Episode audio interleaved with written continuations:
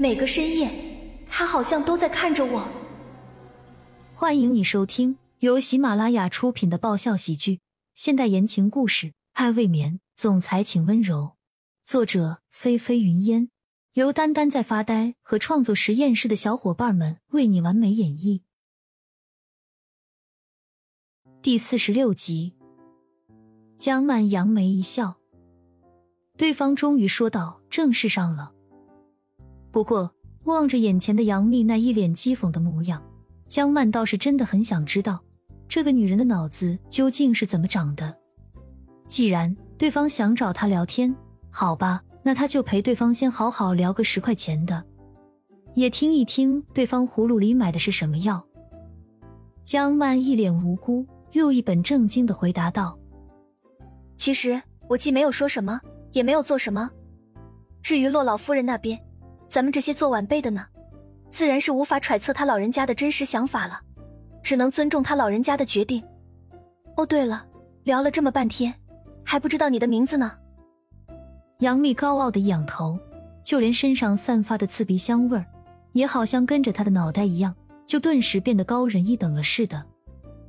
我是杨氏集团的千金杨幂，原来是杨小姐呀，真是失敬失敬。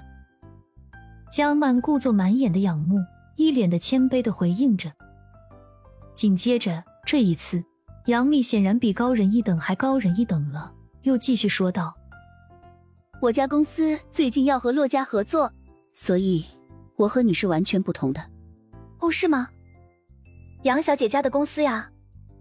那这样看来，我还是比杨小姐强那么一点点的。江曼微微眯着的眼神里看不出太多的真实情绪，而嘴角则是带着点小恶意的扯开一抹笑意。什么？比我强一点点？哼，就你吗？从头到脚哪一点比我强啊？杨幂冷哼了一声，一边说着，还一边特意挺了挺自己丰满的高胸，随后鄙视的看着江曼那一对虽然看起来不太寂寞。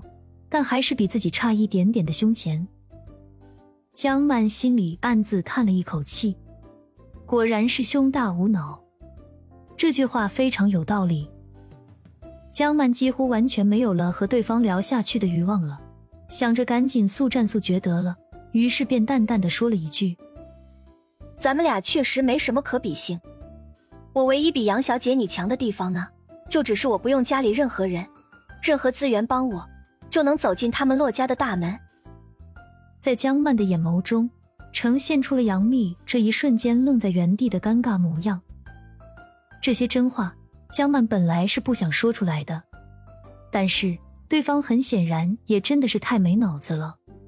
所以，与其跟对方浪费时间的兜圈子，倒不如将这个听起来或许有些残忍的现实，直截了当的摆在对方的眼前。也好好的，可以让对方原地人间清醒一下。江曼妮身后的杨幂，在江曼已经越过了他，都快走到餐厅门口的时候，这才回过神来。然而，杨幂一脸气愤，被江曼回怼的很是难堪，一时之间竟然有些哑口无言的语塞了。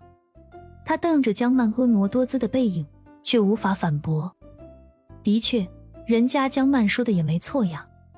一点儿也不算过分。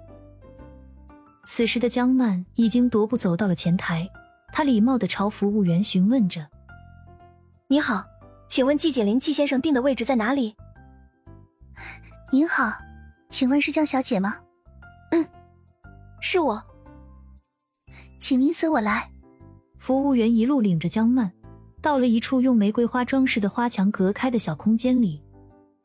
江曼刚刚坐下。